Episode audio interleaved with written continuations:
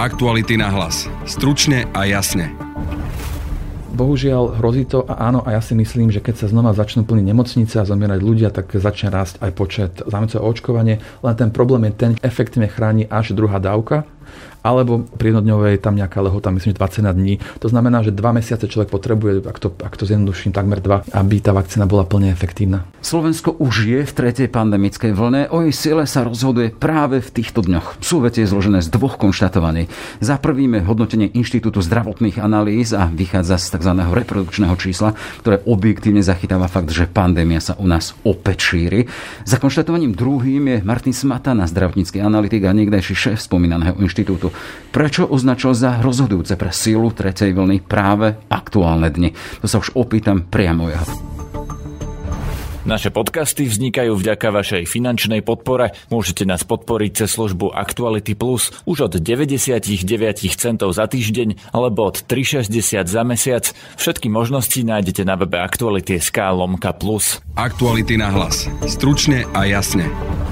Vítajte v štúdiu podcastu Aktuálny hlas. Pekný deň prajem. Pekný deň prajem, ďakujem za pozvanie. Pán Smatan, ešte pred tou dôležitosťou tých aktuálnych dní, o ktorých hovoríte vy, eh, chcem sa spýtať, na jednej strane tu máme to mm, objektívne konštatovanie o existencii tretej vlny, založené a opreté o to reprodukčné číslo, ktoré je nad kritickou hodnotou jednotky a hovorí o tom teda, že tá pandémia sa u nás naozaj šíri. Na druhej strane je krajina v tom aktuálne COVID eh, automate celá zelená čo znamená, že tá situácia má byť z epidemiologického hľadiska úplne v poriadku. Chcem sa spýtať, to sa nebije? Náš COVID automat by mal byť uh, tieto dni, neviem kedy vidieť tento rozhovor, možno už to bude potom... V horizonte ako... hodín. tak to ešte teraz nebude. Bude aktualizovaný a predpokladám, že to je dôvod, prečo ministerstvo nepristúpilo k zmene farieb, lebo ten nový automat bude pomerne výrazne inak fungovať, inak prerobený, bude mať menej farieb. To znamená, že pravdepodobne nechceli na jeden týždeň uh, zbytočne zavádzať opatrenia, ktoré by sa potom zmenili, čo by iba taký zbytočný chaos prinieslo. Takže predpokladám, že je to otázka už iba dní, kým sa schváli nový COVID automat, ktorý reflektuje to, že tu máme agresívnejšiu delta variantu a ktorý bude aj adresnejší pri tom riešení prípadných pandemických problémov. Ja, práve na to zasadnutie a rozhodovanie vlády čakáme už pár dní, ak nie týždeň a stále nie je o, tom, o tej zmene COVID automatu a jeho zaktualizovaní rozhodnuté. Čiže vy hovoríte, že to je otázka hodín. A neviem, či hodín, ale predpokladám, že to bude určite tento týždeň, lebo vieme, že to pripravené je, že to bolo odkomunikované medzi koaličnými partnermi a vieme, že to je absolútne kľúčové, aby to prešlo, lebo ten starší, ten pôvodný automat, ktorý máme, tak on bol koncipovaný ešte v decembri, bol aktualizovaný zavedenie potom v februári a párkrát počas roku, ale on nereflektuje tie najnovšie poznatky, ako efektívne bojovať s delta variantou. Vieme, že agresívnejšia je o 40-60%, z amerických CDC dát vieme, že reprodukčné číslo, ak teda sú podmienky môže narazť na hodnotu 9, čiže aj to agresívnejší vírus ako SARS, MERS alebo Ebola.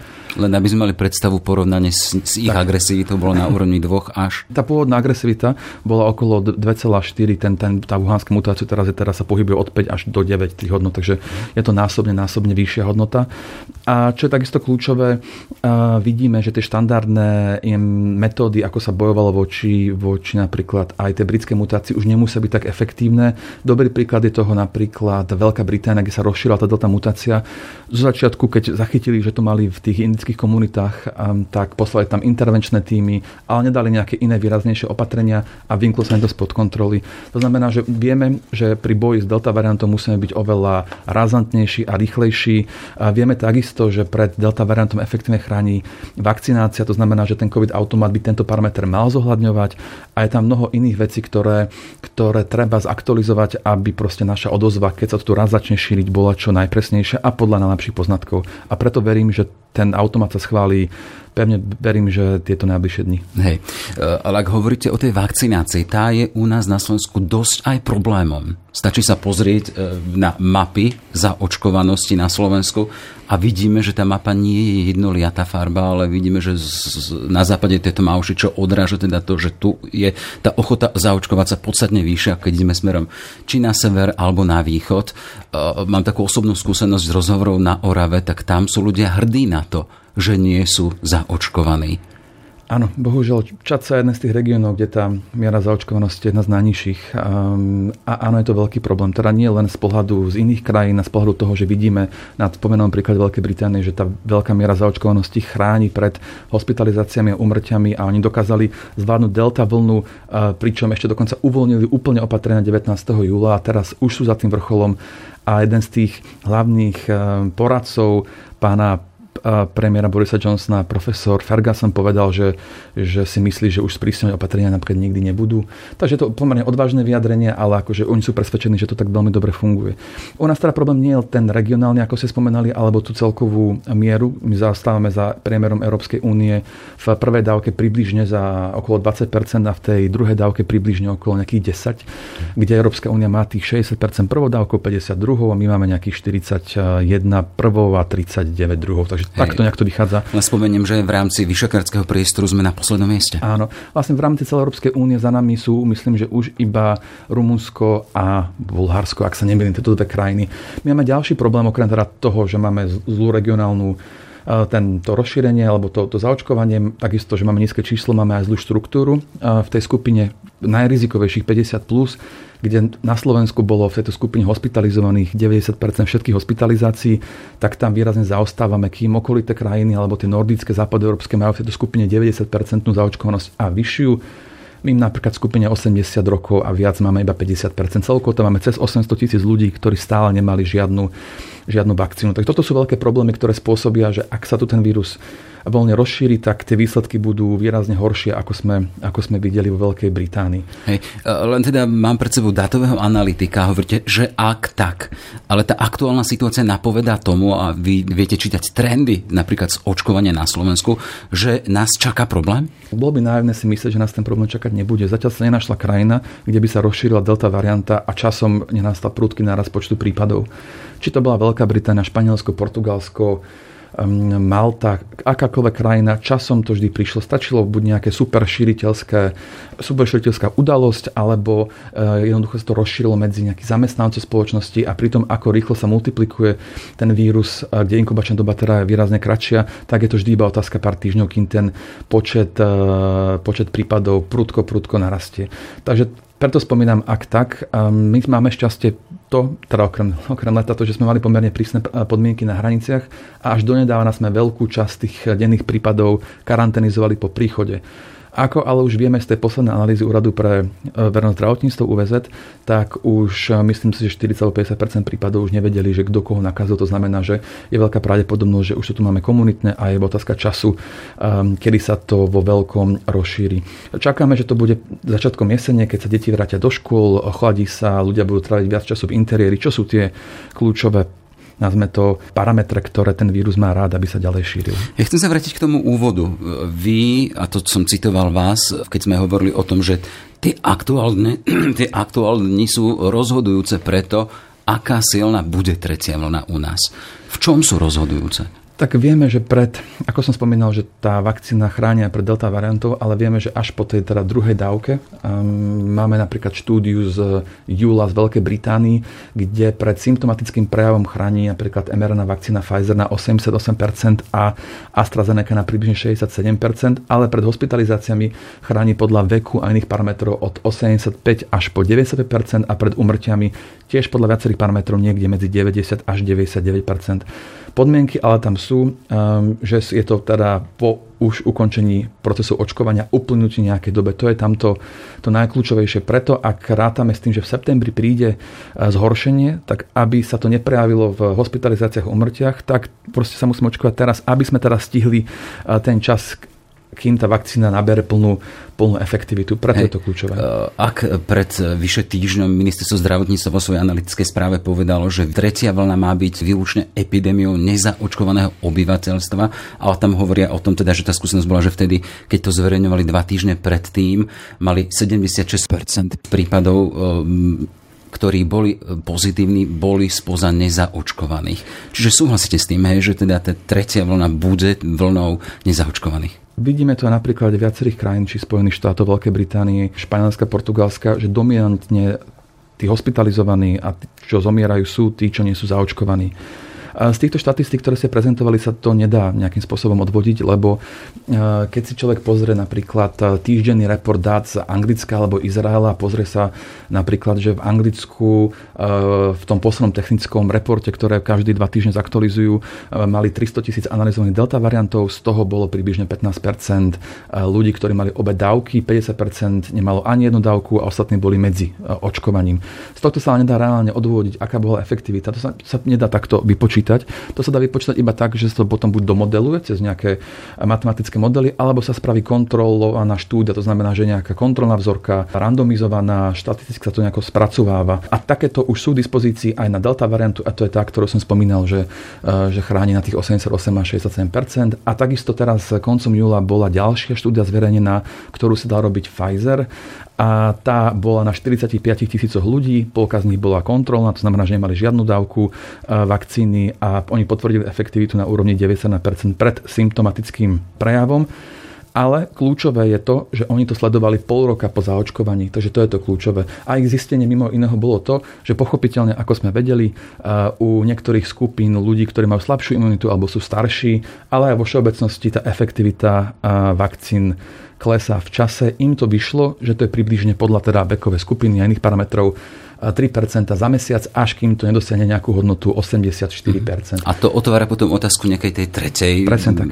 očkovacej vlny, ale teda tretej dávky. Hej? Tak, a toto akože, Potreby očkovať treťou dávkou. Presne, toto je kľúčová, kľúčová analýza, lebo bola veľmi kvalitne pripravená metodicky tak, ako ju potrebujeme vidieť vieme si presne pozrieť, aké skupiny, aké parametre. A preto plne rozumiem tomu, že napríklad v Izraeli už je treťou dávkou doočkovaná tretina ľudí starších ako 60 rokov. V septembri začínajú vo Veľkej Británii, ohlásili to napríklad už aj v e, Maďarsku, lebo sú takisto štúdie, e, že ak sa doočkujete treťou dávkou, tak to množstvo tých neutralizačných protilátok v skupine do 55 rokov sa znásobí krát 5 a ak máte 65 a viac, tak to môže byť až krát 11, čo sú hodnoty, ktoré by mali bez problémov postačiť aj na agresívnu delta, delta variantu. A... Pán Smetana, Smetana, my tu ale hovoríme už o tretej vakcinačnej dávke, ale my na Slovensku máme problém s tou prvou a druhou. Ano, Do, len, aby som teda sa oprel aj o dáta podľa ministerstva zdravotníctva, nám chýba do tej 60-percentnej, čiže nie ani 70-percentnej zaočkovanosti, viac ako milión zaočkovaných. Máme ich vyše 2 miliónov. Čiže to je problém. Vy hovoríte o tretej, ktorá má byť teda akousi poistkou, ale my nie sme ešte ani v tej prvej a druhej dávke na úrovni toho, aby sme tu mali to celkové zaočkovanie, ktoré by nás chránilo pred čím si vážnym. Áno, to je, to je pravda. Ja som... A čo s tým? Uh-huh. Iba tú, túto boostrovacú dávku som spomínal, lebo to je trend, ktoré iné krajiny už spomínajú a je to kľúčové začať komunikovať, aj keď sa to u nás teda ešte nie až také predmetné, lebo napríklad v Izraeli to komunikovali ešte na jar v Anglicku pred mesiacmi, aby ľudia vedeli, že to je proste prirodzený proces, súvisí to s tým, že starší ľudia majú horšiu imunitu a je to normálne štandardná vec v takejto situácii. Ak to začneme teraz komunikovať, otvorí sa to o 3 mesiace alebo niekedy, tak to bude znova veľká téma, bude to polarizovať znova spoločnosť zbytočne. Preto som spomínal, že v rámci príprav na tretiu vlnu už aj toto treba jasne komunikovať a otvoriť. A čo sa týka teda toho nízkeho zaočkovania, áno, máte plnú pravdu.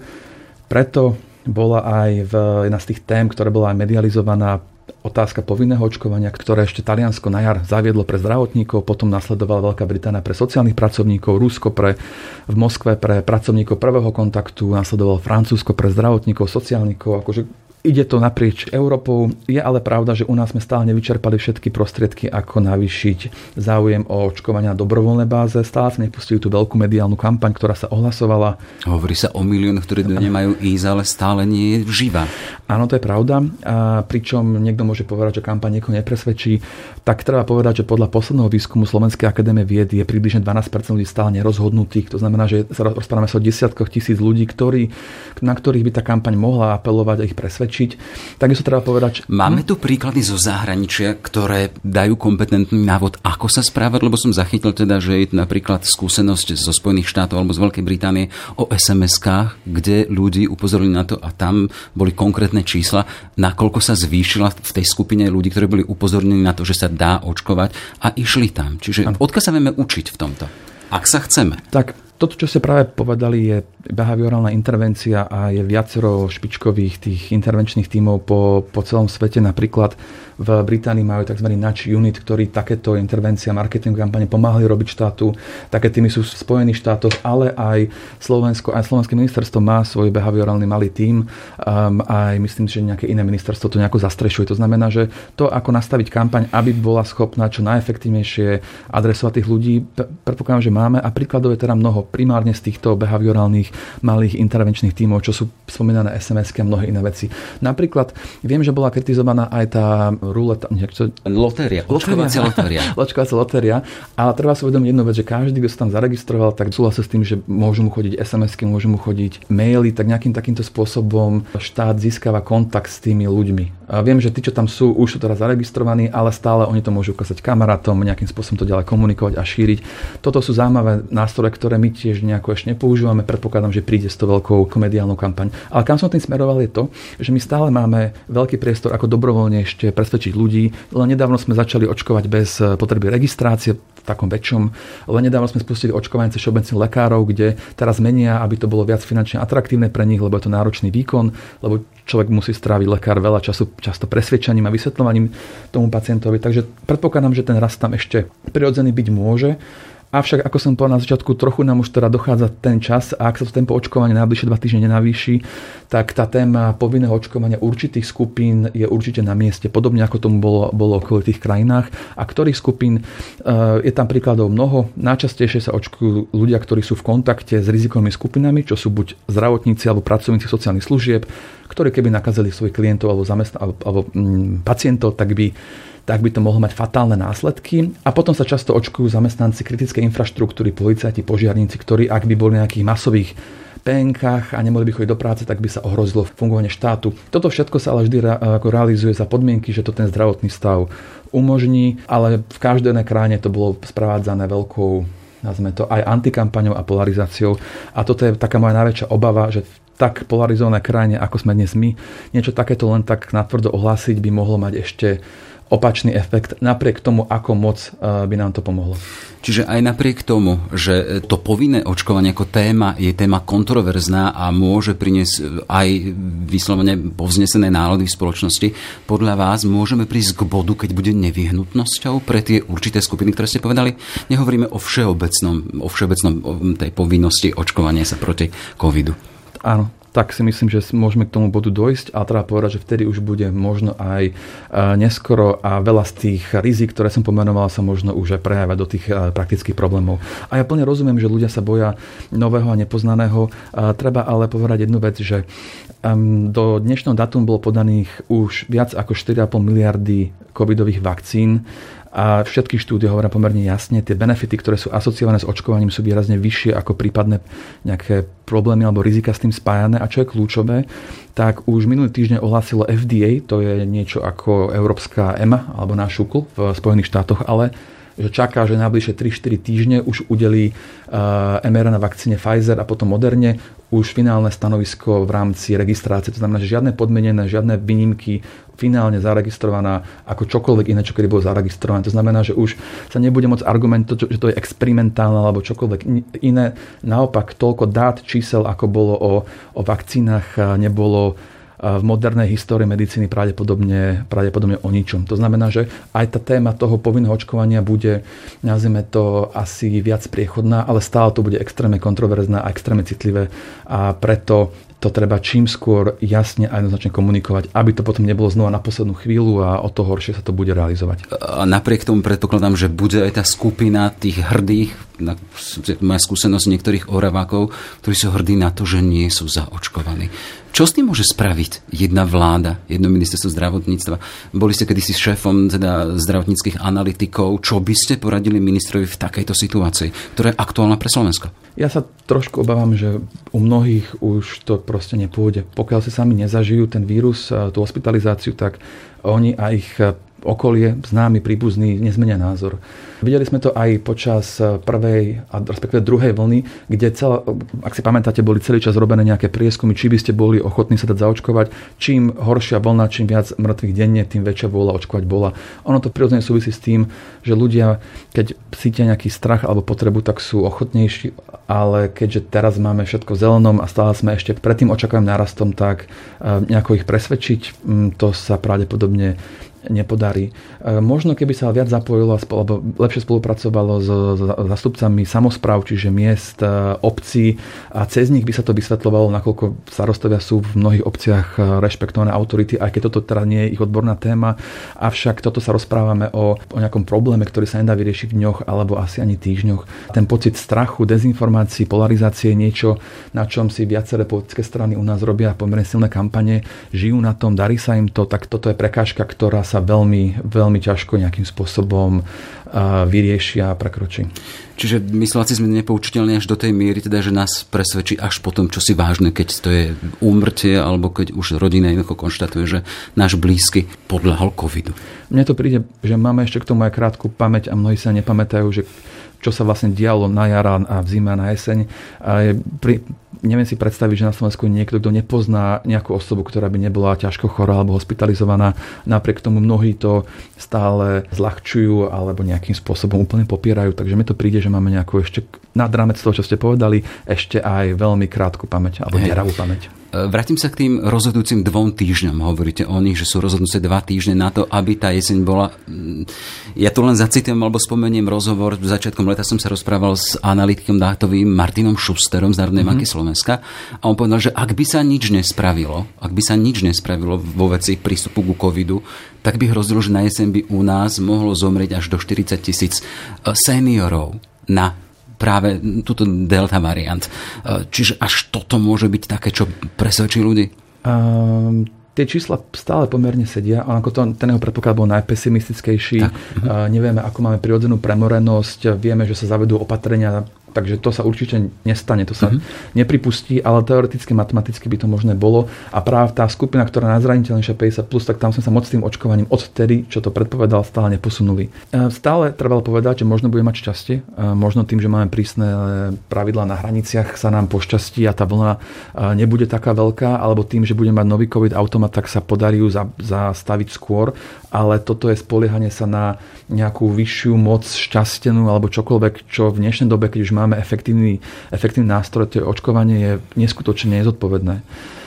Takže bohužiaľ hrozí to a áno, a ja si myslím, že keď sa znova začnú plniť nemocnice a zomierať ľudia, tak začne rásť aj počet uh, alebo záujemcov, o očkovanie. Len ten problém je ten, čo som spomínal, efektívne chráni až druhá dávka, alebo pri, pri jednodňovej tam nejaká lehota, myslím, že 21 dní. To znamená, že dva mesiace človek potrebuje, ak to, ak to zjednoduším, takmer dva, aby tá vakcína bola plne efektívna. Hey, sme v kontexte toho teda, že na Slovensku je ohlásená návšteva pápeža Františka, čo má byť veľké podujatie, čo sa týka aj zhromažďovania ľudí.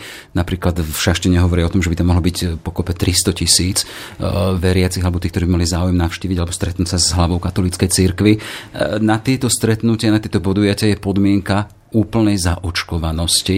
Len sa chcem spýtať z toho epidemiologického hľadiska, čo môže urobiť návšteva pápeža z toho pohľadu, sa stretne tak veľký počet ľudí pokope so situáciou na Slovensku. Tam Problémov je viacero. Ak by sa toto zrealizovalo, tak 350 tisíc pokope ľudí by bolo asi najviac eh, od začiatku pandémie.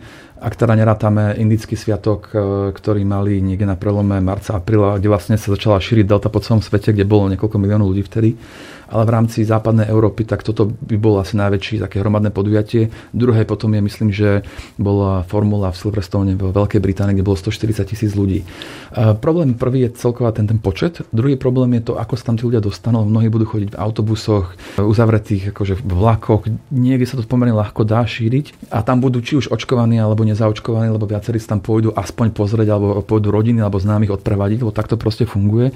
Ďalší problém, čo vidím, že to mm, je pomerne dlhé podujatie. A to znamená, že rastie s tým násobne šanca nejakého prenosu A takisto po štvrté, čo je kľúčové, aj keď vieme, že ako som spomínal, že to očkovanie pomerne efektívne chráni tých daných ľudí, takisto vieme, že aj očkovaní môžu ďalej šíriť.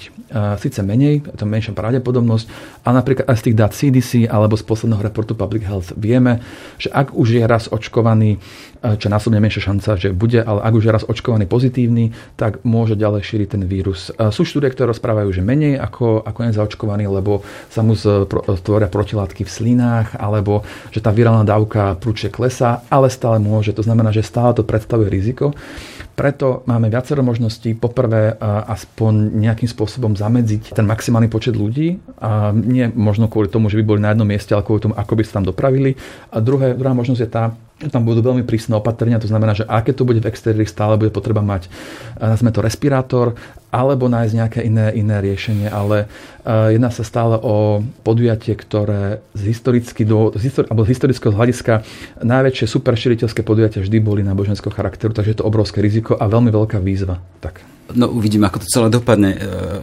Poďme to celé zatvoriť. I sú pred nami podľa vás dva rozhodujúce týždne. V čom budú rozhodujúce nasledujúcich 14 dní? Tak.